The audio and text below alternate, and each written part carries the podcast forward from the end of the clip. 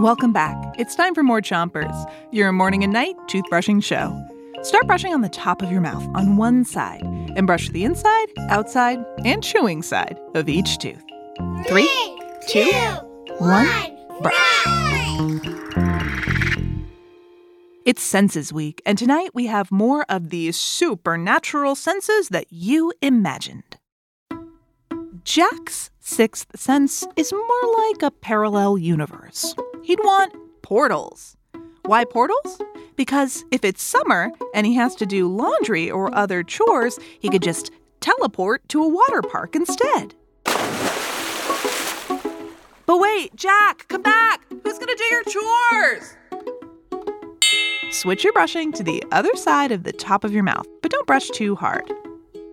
Liam's sixth sense would allow him to always know exactly what time it is without ever looking at a clock.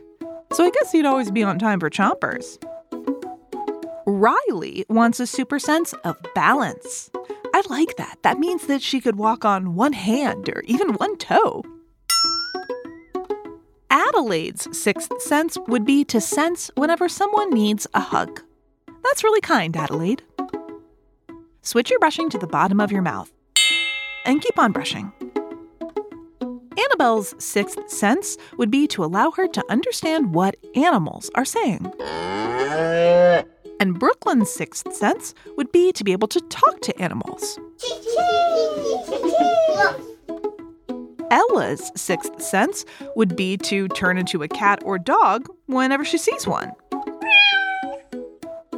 Switch your brushing to the other side of the bottom of your mouth then brush in little circles around each tooth.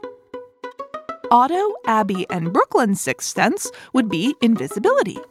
But watch out, guys, because Jasper's sixth sense would be to know if anyone on Earth is invisible. Ruhan's supernatural sense would be to see backward without even looking. So if he's turning his back on the ocean, he'd still know if a wave is coming, and he could run away before it gets him wet.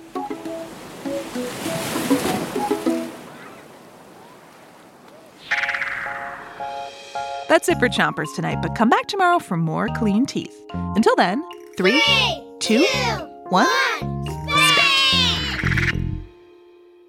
Chompers is a production of Gimlet Media.